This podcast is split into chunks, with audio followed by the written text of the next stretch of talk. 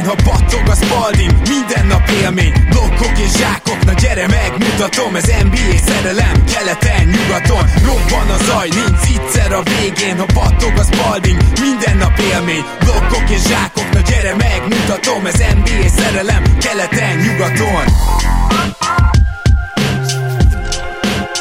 Éj jó!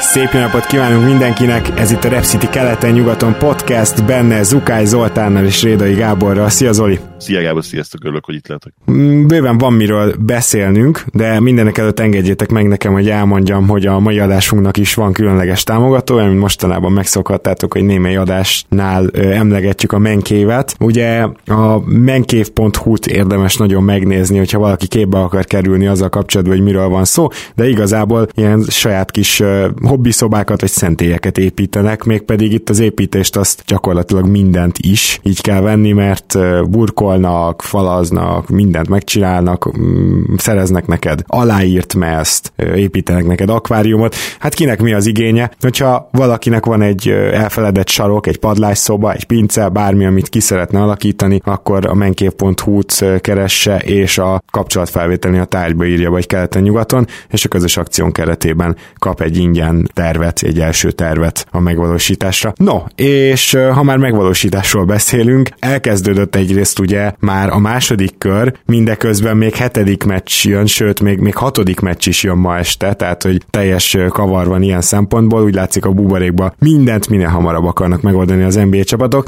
és szerintem kezdjünk is akkor ezzel a bizonyos második körrel, mert bár már nem tudunk teljesen szűzen jósolni, hogy mi lesz ennek a párosnak az eredménye, de a Boston és a Toronto elindult, és egy meglepően sima Boston győzelemmel kezdődött ez a párharc azon gondolkodtam, hogy ha nem láttam volna az első meccset, és még ténylegesen a, azelőtt kell tippelnünk, akkor mit mondtam volna, valószínűleg marad ugyanaz a tippem, tehát arra következtetésre jutottam, hogy, hogy hét meccses reps sikert jósoltam volna. Bocs. Valószínűleg maradok majd most emellett így. Bocs, bocs, bocs. Laki egy rádió, tessék.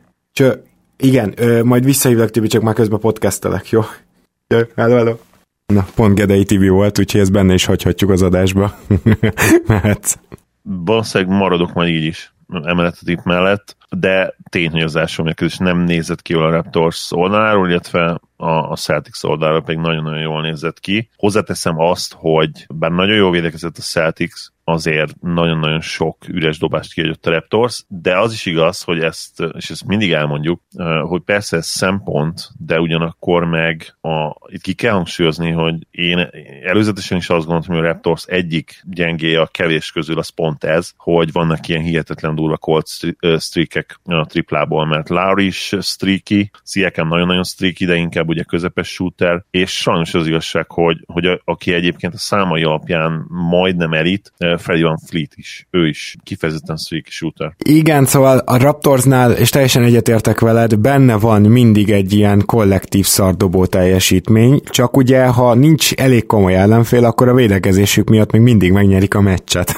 és ugye ez most nem történt meg. Nagyon érdekes volt ebben a mérkőzésben, hogy eldőlt az első negyedben, mert az ott kialakult 19 pontos különbség többé-kevésbé utána végig tartotta magát. Tulajdonképpen annyi történt, hogy a Raptors a védekezését össze tudta kapni az első negyed negyed végén, a második negyedben konkrétan kiadtak egy zónára a két magassal, tehát a Gasol és Ibaka egyszerre pályán volt, és az, az perceken át megfogta a Celtics, és, és éppen ezért azt gondolom, hogy utána a meccsen a, a Raptors védekezésével már nem is volt nagyobb gond, tehát az teljesen rendben volt, meg ugye az utolsó három negyed, hogy így fogalmazzak, az 73-72-re nyerte a Celtics, tehát szerintem ezt a, ezt a három negyedet vártuk, az első negyedet nem vártuk, hogy az megtörténhet, és olyan van, hogy a Raptors rosszul dob, én, én emiatt nem aggódok, mert olyan is lesz, hogy, hogy mennek majd ezek a dobások, de azért az nagyon érdekes, és, és szerintem ki lehet jelenteni, hogy a, a Celtics a raptors a saját gyógyszerét etette meg, mert gyakorlatilag úgy jött ki a, a Boston, hogy mint az állat védte a gyűrűt,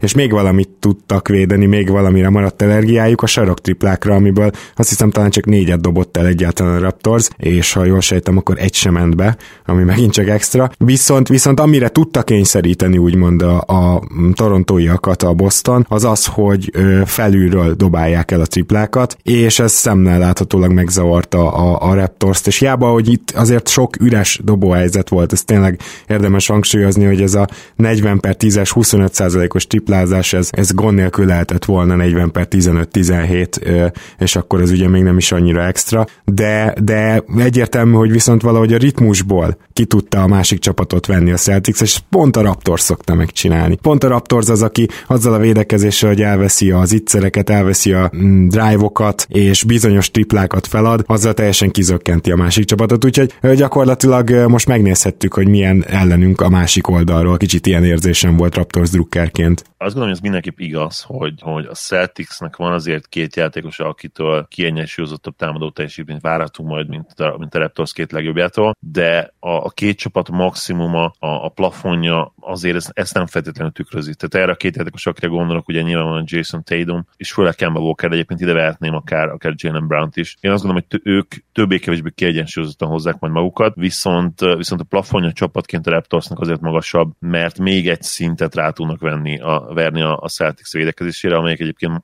nyilvánvalóan szintén jó védekező csapat, és az is teljesen egyértelmű, és tudom, hogy ebben is egyet fogsz érteni velem, hogy a kulcs Pascal Siakam lesz ebben a párharcban. Tehát, hogyha elő tudja venni, ha ő elő tudja venni azt a formát nagyjából, amivel a tavalyi döntőt lejátszott, illetve a, a konferencia elődöntőt, akkor lehet azért esélyetek, de, de ennél sokkal-sokkal több kell hozzá. Tehát minden meccsen kell tőle egy, egy olyan vezér teljesítmény, ami, ami tudjuk, hogy benne van, mert már kijött belőle nagy meccseken is, de meg kell ismételnie. Tehát nincs más választása, mint olyan opcióvá válni, ami ha nem is egy ilyen igazi championship ö, első opció, mert lehet, hogy a ellen nincs szüksége a nagybetűs csapat faktor miatt, de, de legalább egy ilyen Middleton szintet kell hozni a stabilan majd. Teljesen egyetértek, mert Fanvliet ugye azt csinálta a, rap, a Boston, hogy, hogy nem mindig középre terelte, gyakorlatilag nem engedte oldalra pick and rollozni Fanfleetet a Boston, szerintem ez egy nagyon jó húzás volt Stevens-től, mert így ugye, ha befele terelt Fanfleetet, hát ő a gyűrű alatt nem olyan jó befejező. Nem rossz, de, de azért mégiscsak ott van, hogy kicsi, hogy nem atletikus, nagyon kittekert módon tud csak pontot szerezni, és egyébként tice ez baromira működött. Amikor nem Tice volt benne, hanem ugye Robert Williams, akkor annyiban kevésbé, hogy Williams tök látványos blokkokat oszt ki meg minden, de amúgy mindenre elrepül, és minden második védekezése pedig brutálisan rossz, mert, mert össze-vissza repked. Szóval, szóval azt mondanám, hogy Tice ez elképesztően működött, és, és éppen ezért nem is, igen? Vagy Tice hihetetlen, tehát ha az ő agyát beleraknád, nem tudom, néhány, néhány szuperatlétába, akkor ilyen MVP jelölteket kapnánk. Hihetetlen, mennyi mindent tud az a csáv kosárlabdáról. Igen, és, és pedig ugye nem túl képzett, még azt sem mondanám, hogy képzett, tehát hogy, hogy se, se az igazi atlétikus alkat nincs meg, bár relatív atletikus azért nyilván, de alulméretezett se, se nem annyira képzett, és mégis nagyon jól megél. Na de hát azért vezettem így fel, mert nem is Fanfleet ettől aggódom. Tehát szerintem ez az, amire majd Nurse tud reagálni, hogy Fanfleetnek a, a kedvesebb dobóhelyzetei, amik így is azért részben megvoltak, de meglegyenek. Neki egyébként nyilván a tripla a legnagyobb fegyvere, tehát azt látni kell, hogy ő, ő azért jó, mert ő tényleg képes 9 triplás meccsekre, kis tudással bármikor, de hát ma még lesznek ilyen szereplőink, akik nem csak képesek, hanem ugye két 9 triplás egymás ellen volt tegnap, de még ne térjünk át oda, hanem én is Siakam miatt aggódok torontói részről, mert neki ki ezeket a, a posztapokat, amivel például a harmadik negyedben végig próbálkozott a Raptors, kicsit olyan volt, mint egy ilyen kísérlet, nem? Tehát, hogy ha nem is nyerjük már meg ezt a meccset, de legalább Siakam jöjjön bele, és nem, nem rakta be. Ugye a Boston azt csinálja, hogy kisebb, de erősebb játékosokkal, tehát Jalen brown és Marcus Smarttal védi Siakamot, és az igazság, hogy azt megértem, hogy a periméteren ezeket a, ezek a játékosokkal nem tud Pascal Siakam mit kezdeni, mert tényleg nátszálvékony, és ez nyilván nem fog változni az ő vázával, de azért át kéne dobni fölöttük, és ezeket ő be tudja dobni keményebb, vagy nehezebb, vagy jobb védőkkel szemben is, nyilván Smartnál nem sok jobb védő van, úgyhogy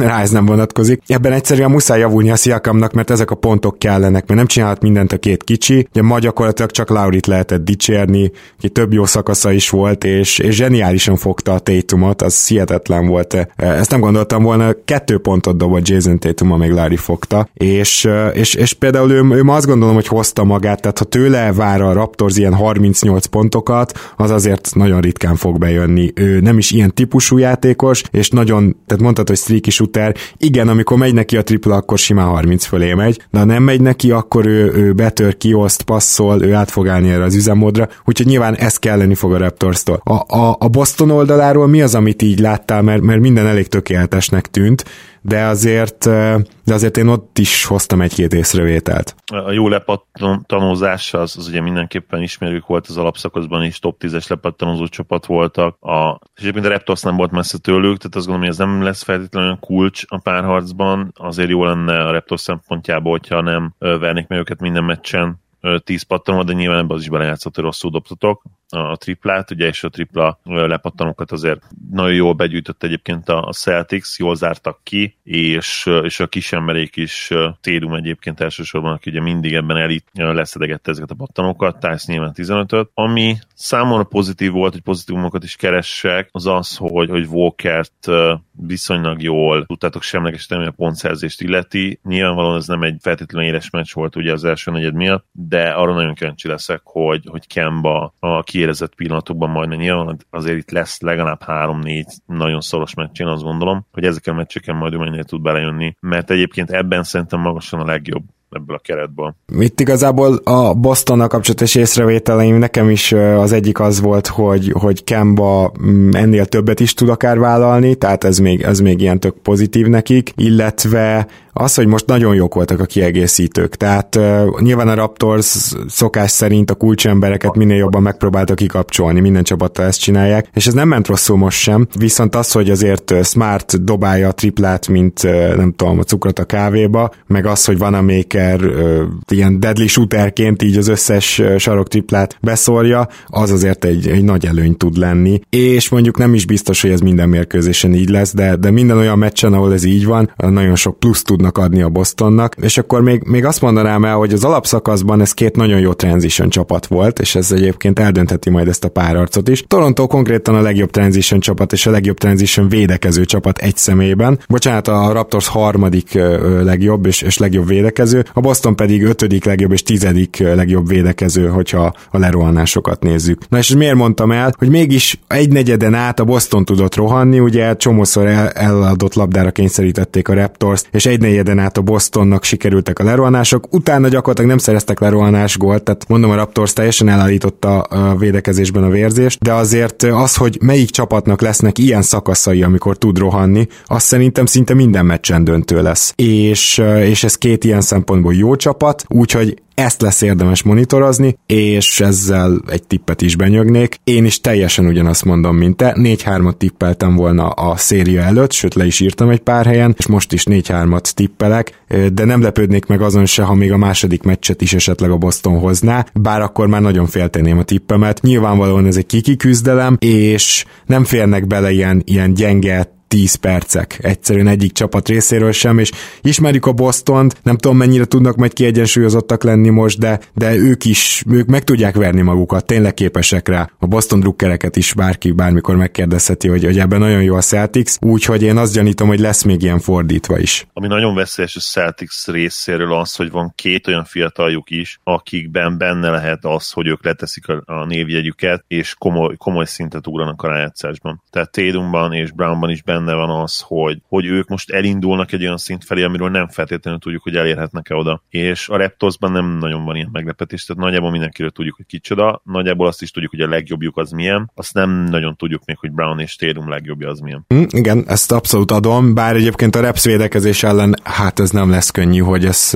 ezt kihozzák, vagy főleg, hogy egyszerre. Viszont akkor térjünk át egy olyan párharcra, ahol egyrészt van egy nagyon jól festő ilyen, ilyen, ilyen párbaj, amire ki lehet élezni ezt a bizonyos párharcot már meccsek óta, de másrészt meg egészen elképesztő egyzői húzások, és egy, egy konkrét csapatnyi feltámadás, hogy így fogalmazzak, történt, tehát messze a legpikánsabb legélvezetesebb és meglepetésre a leg, végül a legkielezettebb párharcnak tűnik most a Denver és a Utah Jazz összecsapása. És három-háromra állunk, és, és azért mind a ketten azt mondtuk, hogy, hogy meglepődnénk. Te még láttad ezt jönni, hogy a Denver még összeszedheti magát, én bevallom nem, de azért mind a ketten nagyon meglepődtünk volna, hogyha ott három egy után azt mondja nekünk valaki, hogy erre a párharcra még vissza kell térnünk. Igen, tehát hazudnék, ha azt mondanám, hogy nem lepődtem volna meg, mert a, a Nuggets egy mentálisan teljesen megvert csapatnak tűnt, amelyiknél úgy nézett ki, hogy, hogy nagyon komoly problémák vannak, és az igaz is volt egyébként, de, de úgy néz ki, hogy, hogy megtalálták ezekre a választ több olyan taktikai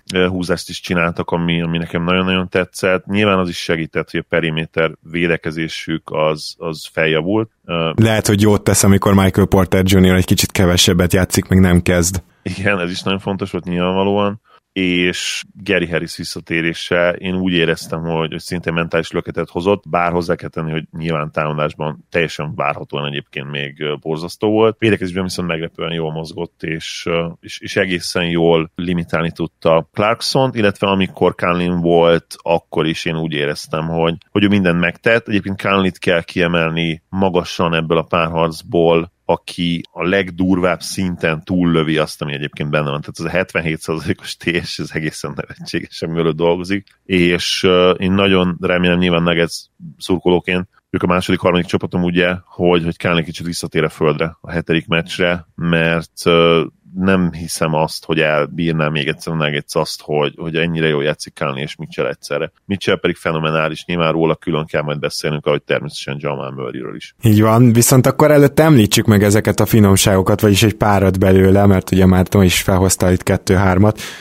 hogy, hogy, hogy volt egy érdekes váltása a Denvernek, mégpedig az, hogy ugye szenvedtek egyszerűen azzal, hogy a pick and hogy védjék le, már mindent kipróbáltak, Porterrel semmit nem lehetett, de ugye Jokicsnak is nyilván nyilván ebben vannak nehézségei, és, és végül is azt választották, hogy oké, okay, rendben, értjük, hogy nagyon jól dobja a triplát a jazz, ugye konkrétan százalékban a legjobbak lettek az alapszakaszban, de, de attól még a játékuk maga az, hogy pick and roll, betörés, kiosztás, és aztán megy körbe a labda. Ugye a Snyder csapatoknak azért évek óta ez volt a játék, amíg Rubióval is ezt próbálták erőltetni, pedig vele nem is volt ez olyan könnyű.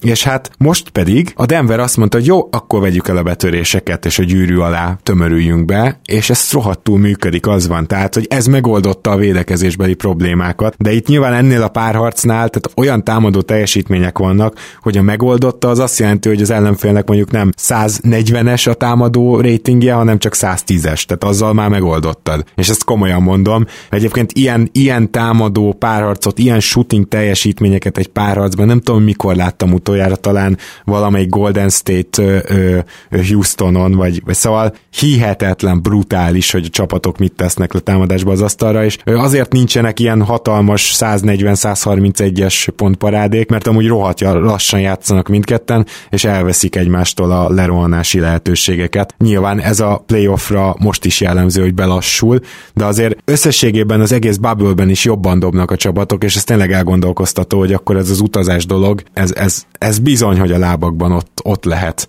És ezt, ez...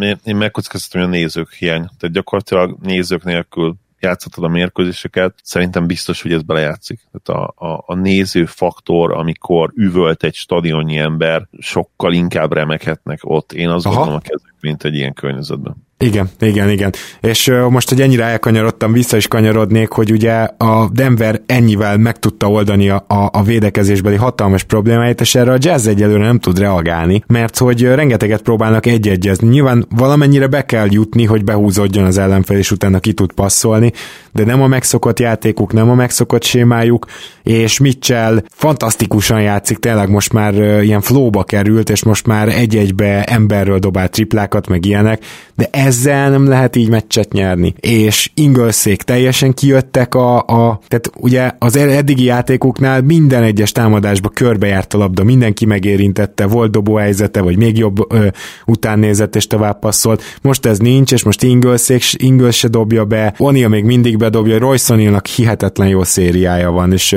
messze a legjobb periméter védője egyébként a jazznek. Az egyetlen, aki egyáltalán van esély, hogy lassítja Murray-t, mert bárki más van Murray, az automatikusan pontot kap. Ingles is rajta, de, de ő egyszerűen már túl lassú. Egyébként Ingles nagyon jó védő, én, én nagyon szeretem Jingles, de az igazság, hogy, hogy két éve volt a peak szezonja az NBA-ben, és hát sajnos, sajnos nagyon későn kapta meg az igazi esélyt az NBA-ben.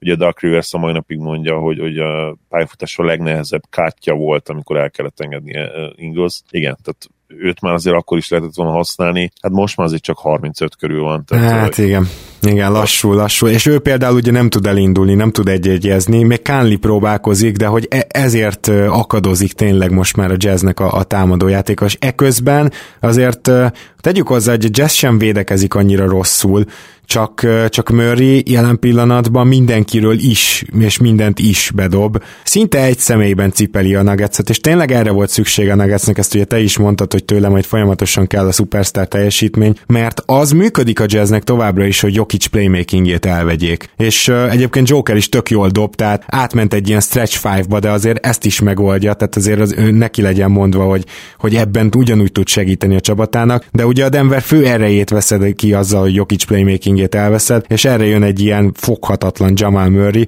és ebből alakul ki ez az bizonyos dobópárbaj, akiről, amiről mindenki beszél. Persze érdemes róla beszélni, csak szerintem érdemes ezt a felvezetést is elmondani, hogy milyen taktikai húzások mentén tudott ez kialakulni, és miért szűkült le erre gyakorlatilag a két csapat párharca. Jokic playmakingét valóban tudják limitálni, tehát ez, ez szuper, így is azért 5 asszisztot kiaszt, és, és ő azért nagyon-nagyon stabil. Tehát most már így egy 20 meccs táblatában elmondhatjuk, hogy, hogy Jokic valószínűleg elképesztő playoff performer lesz, 26,4 pontot átlagol most 52%-kal a mezőnyből, 47%-kal triplázik, ami ugye brutálisan jó, már tavaly is rohadt jól triplázott a playoffban, akkor ugye És ez, ez meg is lepő valamennyire, nem? Mert idén például kifejezetten szarul mennek ki a triplázás az alapszakaszban, szóval tényleg fellép a rájátszásra, úgymond. Én értem, hogy működött, illetve értem, hogy miért érezhette úgy a Jazz, hogy ez működik, mert nyilván három egyre vezettek, de nem azért vezettek három egyre, mert ez a taktikáiknak ez a része működött szerintem, hanem mert a, a Nuggets egy, egy mentálisan teljesen becsődölt csapat volt gyakorlatilag Jokicson és Murray kívül, és Murraynek is hozzáteszem, hogy volt két borzasztó meccse, tehát még, még azt mondanám, hogy az is működhet, hogyha ők úgy gondolják, hogy, hogy a hetedik meccsen, á, Jamal Murray nem fog egyszer minket még egyszer megverni, és lehet, hogy igazuk lesz. Tehát, Pont ezt akartam amúgy kérdezni tőled, hogy te mit vársz ilyen szempontból a hetedik meccsen, mert a, azért mondhatja nyugodtan azt is a Denver, hogy most már, hogy valamilyen végre érdekezést csak találtunk, ami működik, ö, azt mondjuk, hogy csak nem fog Donovan Mitchell megint 40 valamennyit dobni. Meg az egész csapat, meg ugye Kálni Rómát triplázni minket. Ne, megmondom, nem tudom. Tehát a hetedik meccsek azok mindig kiszámíthatatlanok. Tehát egy, itt, itt már sok újat nem tudnak mutatni egymásnak az egyzők. Igen, plusz én itt hajlamos vagyok, hogy hajlamos lennék arra, hogy kicsit leegyszerűsítsem a hetedik meccseket, és, és azt mondani, ami kicsit ilyen, ne, nem ilyen advanced statos dolog, de, de én sokszor érzem azt tényleg egy meccseket nézve, hogy a hetedik meccset az nyeri meg, aki nem szarik be attól, hogy az a hetedik meccs, és aki beszarik, hogy az a hetedik meccs, az nem nyeri általában meg soha. És, adom, adom. És igen, tehát ez egy más, teljesen más mentális kihívás, mint, mint akár egy-három egy-hárommal állni, mert egy-háromnál úgy vagy vele, hogy már gyakorlatilag elhiszed, hogy, hogy kiestetek, és lehet, hogy már megnyugszol, lehet, hogy nem akkora stressz a nyomás rajtad, míg három-háromnál mindenki nyerni akar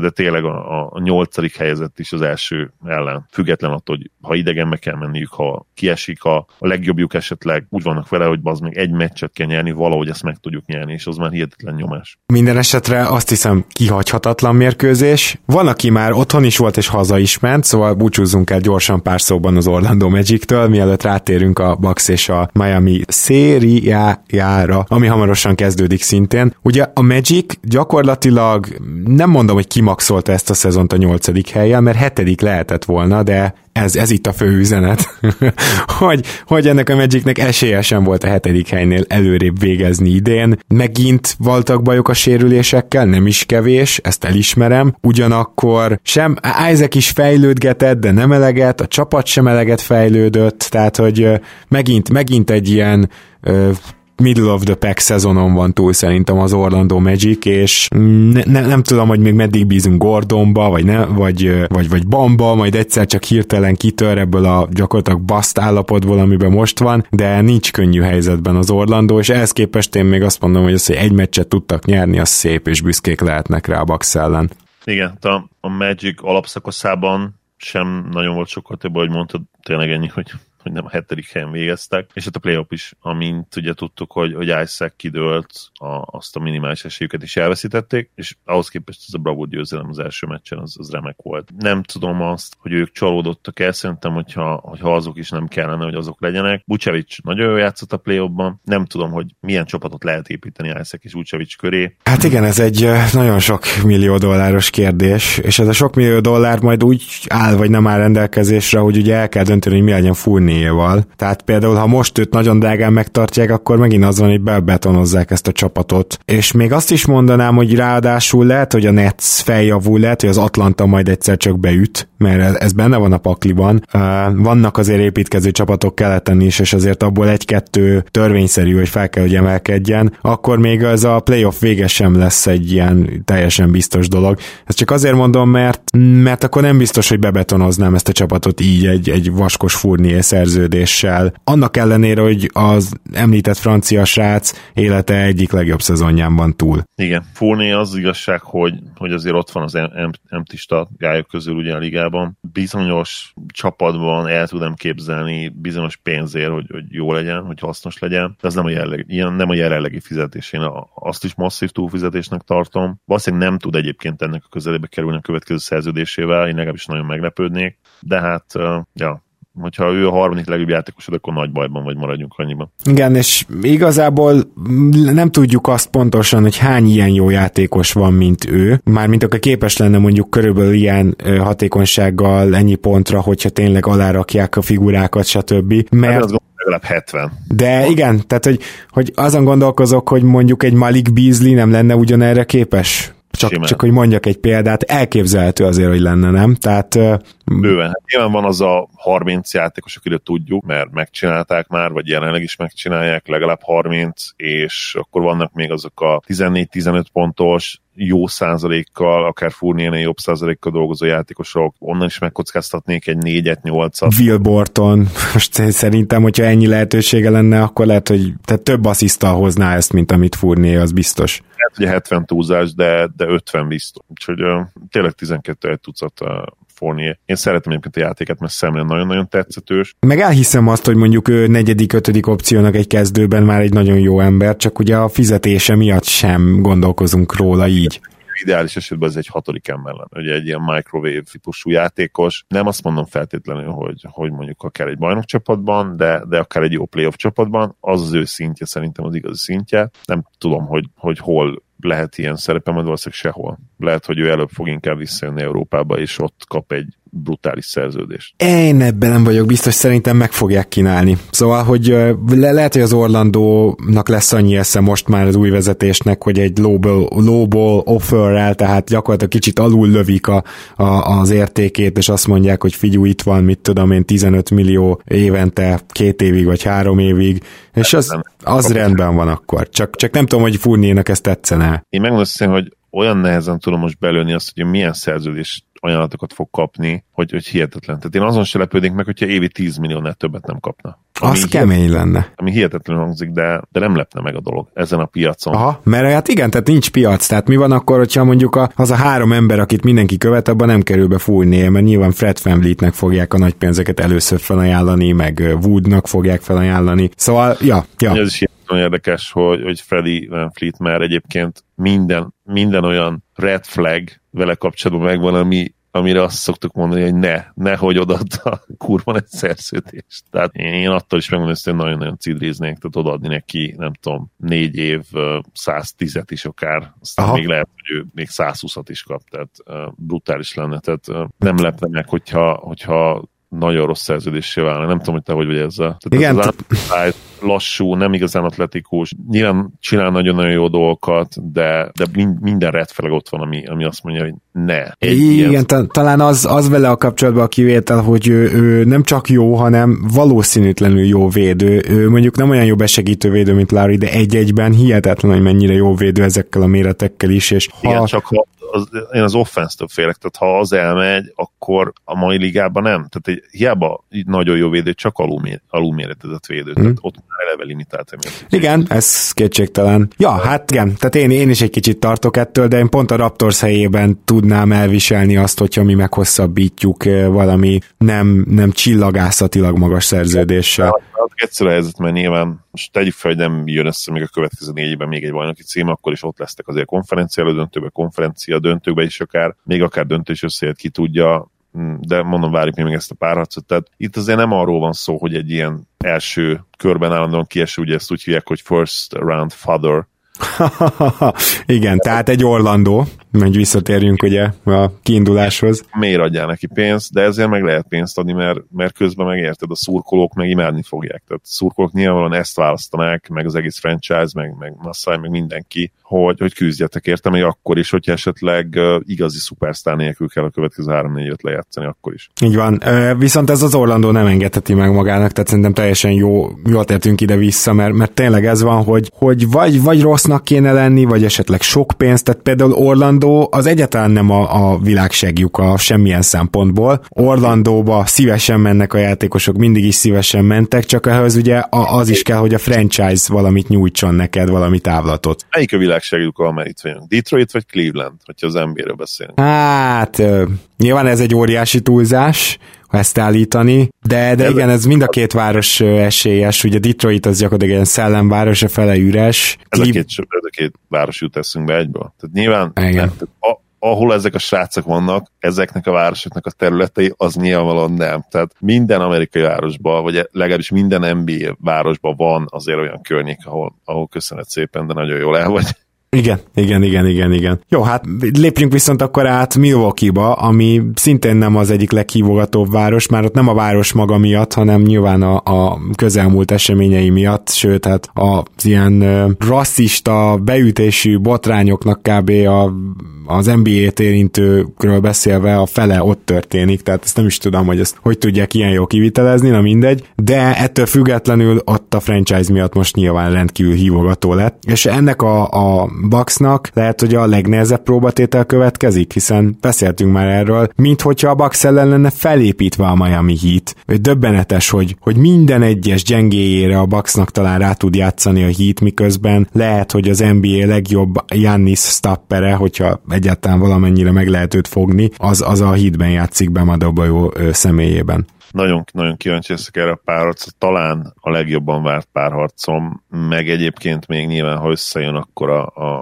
a Los Angeles-i házi konferencia döntő, azt várnám még ide nagyon arra fizetnék be, de ez, ez tényleg egy álom. Tehát a, soroljuk fel, akkor mik ezek, mik ezek az erősségek, ugye, az, az edző. Nem sok csapat mondhatja el, hogy, hogy lehetséges, hogy ugye Budenholzert le tudja nyomni ezen a fronton, az egyik az egyértelműen a Heat. Bizony. A tripladobás, illetve ugye az egész játékstílus, ami arra épül a hitnél, hogy, hogy gyakorlatilag szétbombázzák az ellenfelet. Én azt a... is megkockáztatnám, hogy a Durant féle Golden State óta nem volt ilyen jó tripla dobó csapat. Tehát a tavaly előtti Golden State óta nem láttunk ennyire jó triplázó csapatot, mint a Heat. Crowder elképesztő, most már nem is formának lehet ezt nevezni igazából, amit ő csinál, hanem nem el kell gondolkodni azon, hogy ő most már lehet, hogy az játékos, akkor, akkor egyetértek maximálisan, és ugye Bucks bevallottan nem csak, hogy nagyon sok triplát ott fel, hanem nagyon-nagyon sok jó tripla lehetőséget ott fel, úgyhogy, és hát ott van ugye Bemedebejo. Mondta, hogy, hogy akár egy-egyben is megpróbálja lelassítani Jannis. Más kérdés, hogy azért nyilvánvalóan ez, ez nem biztos, hogy fog sikerülni végig. Hát nézd, azért minden csapat pontosan tudja, hogy mit, mit kell Jannis ellen védekezni, minden csapat bezónázik mögötte, tehát ez most is meg fog történni, csak még ilyenkor sem mindegy az, hogy ki, ki az legelső vonal, hogy ez legalább terelni tudja Janniszt, és azért ebben szerintem lehet bízni, hogy, hogy Adebayo tudja őt terelni szerelni. Az biztos, az biztos, és uh, Dragic meglepően, meglepően jól védekezik, és meglepően jól egy-egyezik támadásban ebben a play Nem tudom, mit találtak ki nála, de, de a, nagyon működik az vala, valamilyen nagging injury, ugye úgy mondják, az ilyen húzód, sokáig elhúzódó sérülés. Lehet, hogy tudod, volt a hátával, mert azzal rendszeresen van, vagy a térdével, ami szerintem meggyógyult. Én úgy emlékszem, neki sérülés is voltak nagyon sok. Most tényleg hát jobban néz ki, mint szerintem négy-öt éve nem? Tehát négy-öt éve nem nézett ki ilyen Ráadásul mindez úgy, hogy ugye közben boka sérülése azért a változatosság kedvéért itt a Bubble-ben is volt, de az nem lassította le. Valószínűleg egyszerűen fizikailag Dragic jobban van, mint, mint, nem mint valaha, de, de mint régóta, és ez ja. meglátszik rajta. Ő lesz nálam a kulcs, tehát ha, ha ő egyben tud maradni, akkor ez egy brutálisan szoros párharc lehet, mert Jimmy Butlerről tudjuk, hogy milyen mentalitású, és, és mennyire jól tud játszani, meg jól tud védekezni az ilyen pillanatokban. Én azt is látom képzelni, hogy ő is lesz egyébként Jannisson. Kisebb, sokkal kisebb, sokkal uh, korfesztávossága messze nem jó, de rohadtul erős Jimmy Butler. És uh, én, én simán látom képzelni, őt is megpróbálják majd, vagy ő fog besegíteni, hogyha, hogyha bemet megveri. Hát igen, főleg a pályán vannak, de hogyha esetleg erre akar figyelni, Spó megteheti ugye azt, hogy Iguodala és, és Crowder és Bam és, és Jimmy Butler akár váltakozzanak. De én azért nem hiszem ezt, bevallom őszintén, mert az gyakorlatilag Janis ellen mindegy, hogyha van elég jó, egy elég jó embered, hogy ő van előtte, vagy váltod-e rajta a védekezést, mert rajta úgyis egyféleképpen kell végső soron vége, védekezni, amiben szinte az egész csapatot be kell vonni. Viszont az, hogyha ezeket a maradék jó védőket mindig meg tudod forgatni mondjuk Middletonon, akinek ráadásul nincs is eddig olyan túl jó playoffja, így másfél meccset leszámítva körülbelül, akkor azzal elképesztően sok potenciált kiveszel a Bucks támadó játékából. Igen, nagyon-nagyon kíváncsi leszek. A, a Pacers jól triplázott, bár nem volt túl sok kísérlettel legyünk őszinték, és picit azért itt tartalékolni is tudták, én azt gondolom. Van most a, a, a tankban benya, úgyhogy abszolút el tudom képzelni, hogy, hogy most ő is uh, akár ilyen, ilyen 20-25 perceket is átlagolt majd a Bucks ellen. Uh, nyilván Middletonra is valakit rá kell állítani, hogy tudjuk, hogy Middleton mennyire jó playoff performer, és hát uh, jól lenne, ha nem Duncan Robinsonnak kellene azért váltani. És ezzel el is mondtad azt, hogy, hogy mit tud csinálni a Bucks, hogy egy kicsit kimozgassa a hítet ebből az elvileg a hítnek kedvező meccsapból, mert ezt ki kell jelenteni, hogy itt a, itt a meccsapok gyakorlatilag a hítnek kedveznek. Aztán lehet, hogy a, a talent különbséget azért így is meg fogják érezni, de egyértelmű, hogy a meccsap a hitnek kedvez. Ugye azt tudja csinálni a Bucks, hogy olyan line próbál meg felküldeni a pályára, ahol szinte mindenki valamennyire le tudja pattintani a labdát. Tehát ilyen line gondolok, amiben benne van ö, akár Jannis Center, akkor lehet egy Middleton, Di Vincenzo vagy Marvin, és az egyes kettes poszton mondjuk Bledsoe és George Hill. Mert, mert amíg ezeket a, tehát Pat Connaughtonék tök jól néha eltalálják a triplát, és akkor így bedob hármat Connaughton is, meg, meg nem tudom, Wesley Matthews is, Na jó, azért egyébként nem akarok igazságtalan lenni, ő azért le tudja néha ütni a labdát, de szóval az a lényeg, hogy egy Duncan Robinson-t azt például le kell kergetni ilyen szempontból. Egy, egy híró, hogyha pályán van, folyton támadni kell. Tehát a Miami dobóinak a nagy része szarvédő, és ha ezt ki tudja használni a Bucks, akkor bajba lehet a Miami. Ha viszont ezt nem tudja kihasználni, és tegyük hozzá, hogy nincs annyiból handler azért a, a Bucksnál, hogy ezt, ezt konstans ki tudja használni, akkor viszont megengedheti majd magának a hit, hogy pályán tartsa mondjuk egyszerre hírót is Robinson-t, esetleg egyszerre Olinyiket. Tehát, hogyha ezeket így pályán tudja tartani a, a hit, akkor az nyilván nem kedvez a Bucksnak. Tehát ez az ilyen macska egérjáték lesz végig, hogy hogy tudják ö, kihasználni a hit védekezésének gyenge láncszemeit, és szerintem erre mondjuk egy Boston sokkal alkalmasabb csapat lenne, mint a Bucks. Úgyhogy én nagyon-nagyon kíváncsian várom ezt a párharcot, és mivel kell tippelni is, ezért én meglepetést tippelek, és 2-4-es hit győzelmet. Én, én 4-3-as Bucks sikert tippelek, majdnem biztos vagyok abban, hogy nagyon meg fognak szenvedni, de, de szerintem a talent és főleg Jannis talentuma a végén túl sok lesz. Egyébként megnéztem, hogy Igi meglepően sokat játszott, nem is, nem is emlékeztem, hogy ennyire sokat játszott az első körben, majdnem minden meccsen 25 perc alatt, úgyhogy, úgyhogy az elképesztő. Arra is számítok egyébként még, hogy a hétnek a, a hihetetlen jó mélység, ez ne jöjjön ki feltétlenül annyira ebben a párharcban. Szerintem lehet, hogy le is szűkítik kicsit Spolstra a rotációt,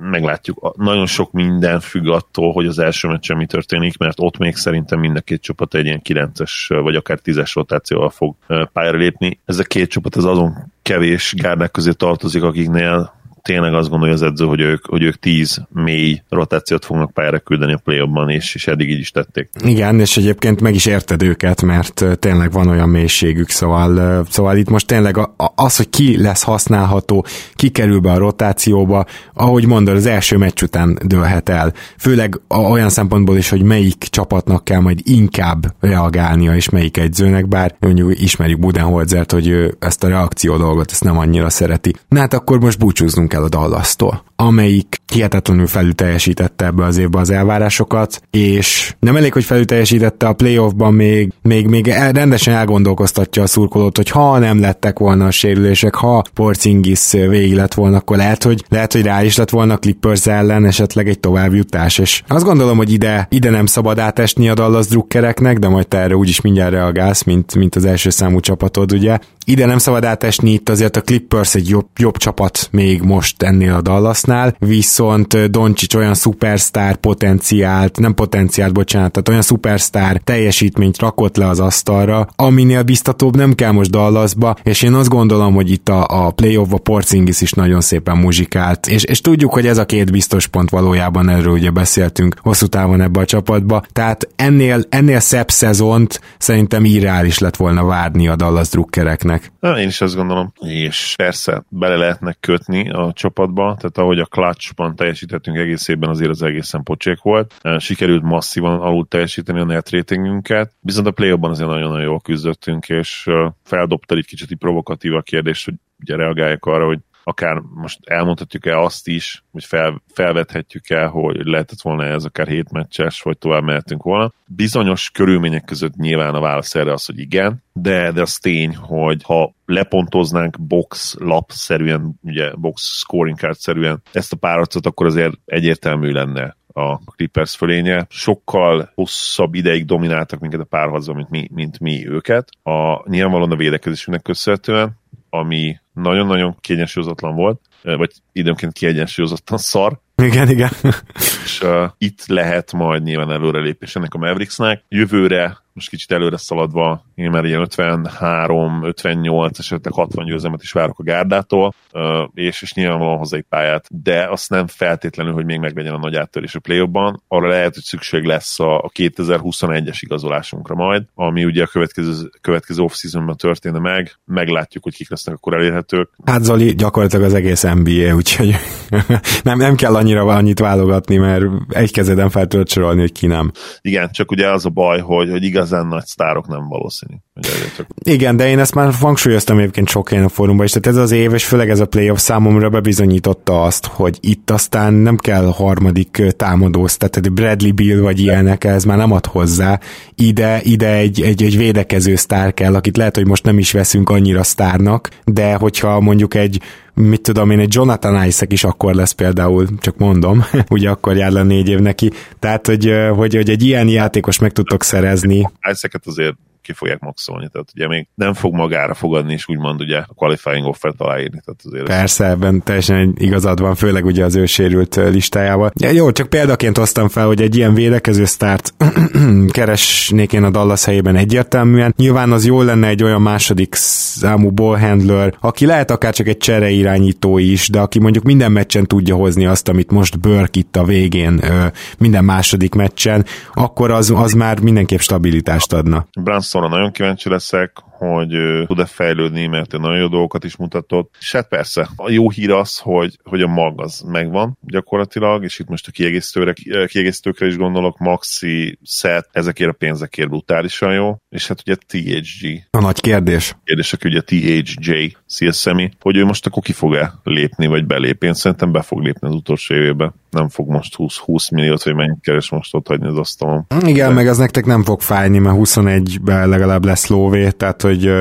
igazából ezen a nyáron úgyse tudtatok volna annyit erősödni. Én ezért is tartom túlzásnak az ilyen 60 győzelmes jóslatot, mert, mert annyira kevés lesz az igazolás, hogy ugye csak a, a belső fejlődésre támaszkodó csapatok tudnak nagyot ugrani, és most arra, hogy, hogy fogalmazzak, arra, hogy Doncsics és Porcingis minden további nélkül még egyszer ekkora szintet lép, arra már, már valószínűleg te sem elnél fogadni. De nem is kell szerintem nekik. Hát ugye, ha idén megnézed a net ratingüket, akkor azt hiszem, hogy 56 győzelmes csapat voltunk eredetileg. Ebben mondjuk igazad van, tehát ugye a Dallas nagyon alul teljesítette a net ratingjét, igen, ezt, ezt, ebben igazad van, ezt azért fontos hozzátenni.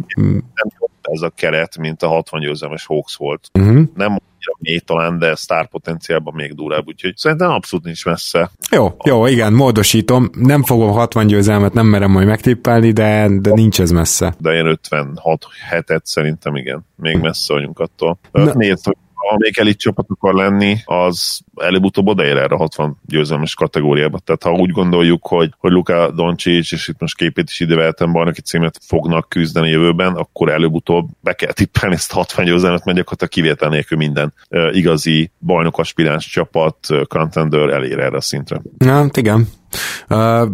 Na akkor foglalkozunk még egy kicsit a Portland-del így az adás lezárásaként. A Trailblazersről ugye mondtam korábbi adásban, hogy tényleg bebizonyították azt, hogy itt a helyük ebbe a nyolcasba, ők nem a hátsó légióhoz tartoznak Nurkicsal, aztán azt is láttuk, hogy elfáradnak, erről is beszéltünk, és nyilván az utolsó meccsen már nem lehetett csodát tenni. De összességében ez a szezon így mi, megmentette ez valamennyire a szezont? Ezt akarom megkérdezni. Lehet ezt igazából a Portland Duckerektől kéne megkérdeznem, mert ez talán inkább ilyen érzés, és nem tények alapján. Azért azt mondhatjuk, hogy mélyen alulmúlta magát a szezon nagy részébe a Portland, és, és azt is, amit mindenki várt tőlük, és most ugye idén még mi is betippeltük őket a rájátszásba évelején, meg, megerősítek minden Portland Duckert, hogy esetleg legközelebb nem fogjuk, és akkor garantáltan önjogon be is jutnak szerintem tényleg nem fogjuk őket amúgy jövőre betippelni, mert eh, nem tudom, hát vagy, vagy a nyolcadik helyre végül is ott majd a, a mely, melyik lesz a vita téma, a Pelicans? Hát, Pelicans, Grizzlies, Suns, Suns, basszus, Suns. Mert nyilván a Mavericks-et nem fogjuk tizediknek tippelni most már. Hát nem. A Jazz még nem tudjuk kitippelni a play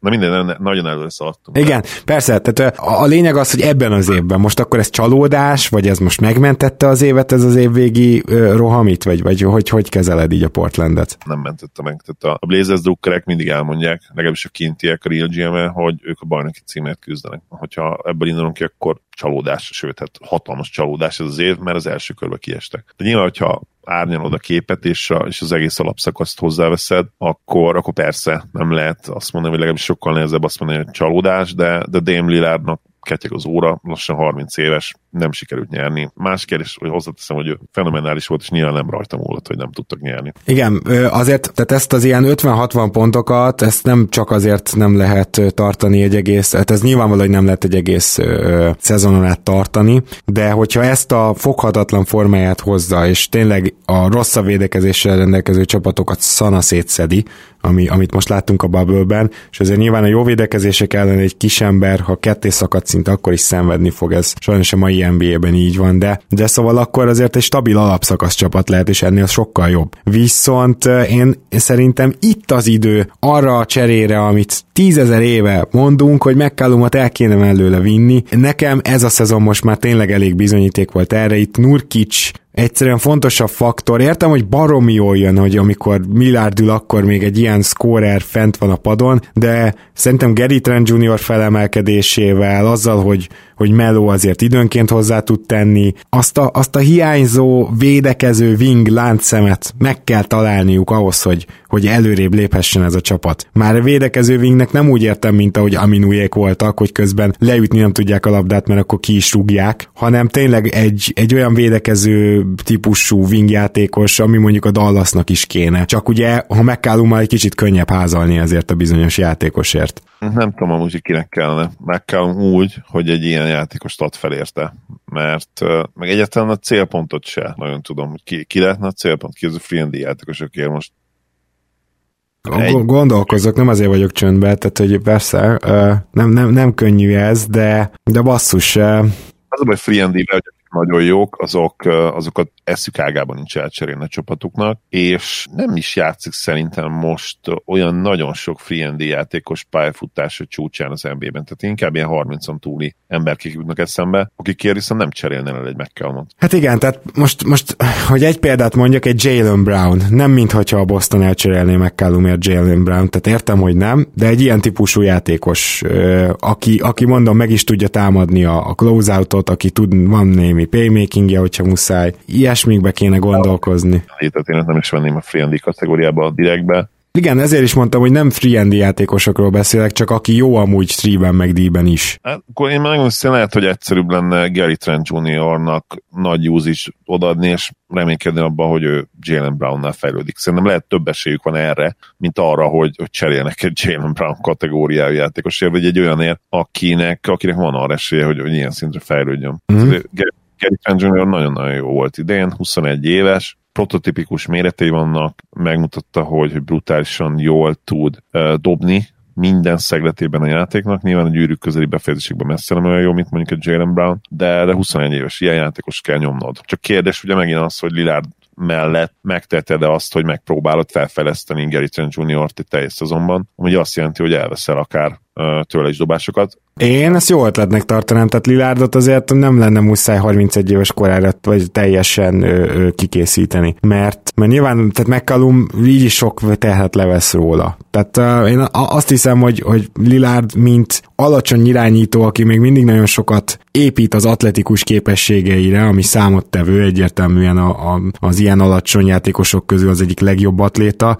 Szóval, hogy ez, ez nem, nem a receptje a jó öregedésnek, ezt tudjuk, viszont az ő dobása, na az a receptje. Úgyhogy ha egy picit meg tudná kimélni a Portland valahogy a, az, ő, az ő lábait, hogy ne kelljen állandóan bent ugrálnia, meg ne, annyit, ne kelljen annyit irányítania, betörnie, az, az minden szempontból jó lenne. Igen, meg nyilván uh, Simons, aki, akit meg kell nézni, hogy, hogy lehet-e bele valami igen, hát ez bődületesen rossz volt ez a szezon tőle, szóval ez, ez nagyon nagy csalódás volt. Főleg ahhoz képest, hogy mennyit vártunk tőle. Bizony, bizony, bizony, bizony, bizony, igen. Úgyhogy azért így van feladat, és, és egyébként hozzáteszem, hogy ugye a másik, ami ilyen csalódás volt, amit Antonival, meg Varizával próbáltak befoltozni, ez, ez a wing rotáció itt, szóval nem, nem, lehet, nem lehet emelni a két játékos mellé ilyen csak támadó játékosokat betenni, és Nyilván Hezonja nincs is azon a szinten, hogy itt ezt tudja pótolni. Szerintem Hezonjának tök jól állt például az, hogy a padról jött, időnként bekult egy-két triplát, tud azért passzolni, a nagyon akar, bár ugye ezt nem szoktuk meg tőle, de most itt láttam ilyesmit. Úgyhogy ez a szerep, ez neki jó, 10 perc a padról, 15 perc a padról, de hát komolyan gondolták, hogy vele kezdenek, amikor megsérült Zach Collins, emlékszem. És Zach Collins is egy nagy kérdés bennem, Zoli. Tudom, te is nagyon szereted, én is csípem, de Zach Collins nem az a tripla dobó, akinek esetleg vártuk vagy gondoltuk. Zach Collins nem annyira mozgékony, hogy jó legyen négyesbe. Zach Collins szerintem cserecenter azt meg nem, nem tudom, hogy azt ő elviselnie, meg a Portland elviselnie, miután elengedték Whiteside-ot. Volt egy kisebb itánk ugye itt a admin chatten, Maja Gyuri, meg Pető Gábor barátainkkal, hogy Zach Collins szerintük nagyon-nagyon jó matchup lehetett volna LeBronra. Jó, nem ezt így nem mondták, ez nem igaz, hanem hogy a rendelkezésre álló matchupok közül az egyik legjobb lehetett volna, és hogy olyan Nate Duncan is ezt hozta fel, hogy majd ő lesz LeBron. Én megmondom én, hogy nagy hülyeségnek tartottam, sajnos nem tudtuk meg, mert ugye Zach sérült volt, de tény, hogy, hogy ő sem mutatta még egyelőre meg azt a benne lejlő tehetséget, és ahogy mondtad, főleg a floor spacing terén, ami hát kulcs a mai ligában, már a magas posztokról is, úgyhogy, de őt is, őt is egyszerűen nagyon usage és, és akár egy átmeneti évet megpróbálni, csak, csak ugye az a baj, igen, hogy, hogy, hogy Dame Lillarddal nyerni kell, nyerni kell, nyerni kell, és ennyi. És még azt sem feltétlenül tudom elképzelni, hogy Dame nem azt mondja, hogy oké, okay, akkor nyomjuk melót, nyomjuk McCallumot, mert a veteránokkal tudunk nyerni, már voltunk a play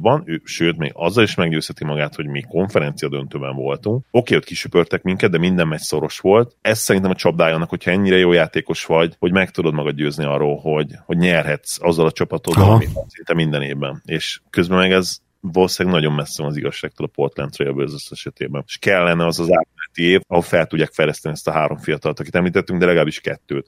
Igen, de... és az egy ritúl év is lehetne olyan szempontból is, hogy akkor egy kicsit a rosszabb szerződéseket elengedik, most már mondjuk nem nagyon van, kicsit rákoncentrálnak arra, hogy a következő FA piacon még egy jót tudjanak húzni. A Démet mindig felhozzák, mint, mint a Dirk Nowitzki példát, és, és ebben is kellene követni a példát. Dirk előtt, Dirk, Dirknél volt egy nagy retool, azt hiszem 25 éves korában, volt egy nagy retool 27 talán, és volt még egy harmadik 30 körül, és Dém köré is kell most egy ritú, és, és megújult erővel. Neki is megpróbálni felépíteni egy, egy olyan csapatot, amelynek tényleg komoly esélye lett a play Ez lesz a mai végszavunk. Zali, nagyon szépen köszönöm, hogy végigbeszélted ezeket a párarcokat, csapatokat velem, és hát nyilván nem értünk véget, tehát hamarosan, hamarosan nyugaton is kialakulnak a párosítások, azt is beharangozzuk, úgyhogy ezen a héten is várhattok még tőlünk podcastet, illetve Zoli, hogyha jól sejtem, akkor még kiesőink is lesznek, úgyhogy tőlük is elbúcsúzunk majd. Hát nagyon valószínű, hogy lesznek.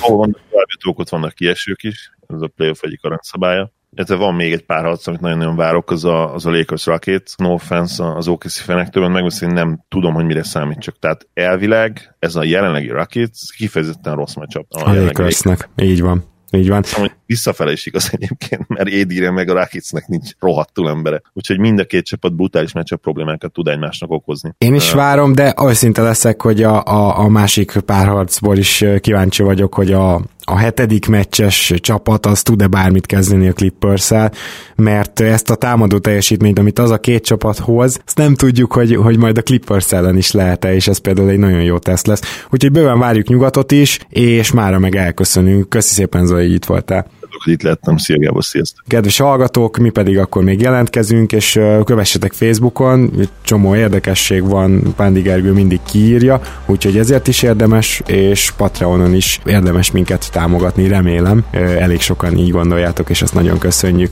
Sziasztok!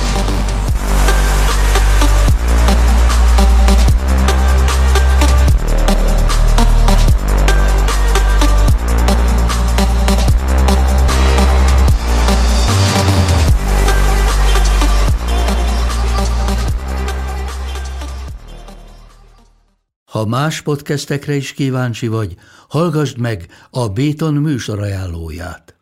El tudod képzelni, hogy a podcastet, amit éppen most hallgattál, fél év múlva már a mesterséges intelligencia generálja? Mi sem. De ha érdekel, eljött már a gépek lázadása. Hallgass bele az Embertelen podcastbe. Orsós Lajos vagyok, a műsor házigazdája. Egyelőre még élőben. Egyelőre. Fedezzük fel együtt, hogyan ismerkedik, randizik, mesél és vitatkozik Betty és Péter, két teljesen mesterséges intelligencia. Lajos, a podcast címét mond még egyszer, Léci. Oké. Okay. Embertelen podcast.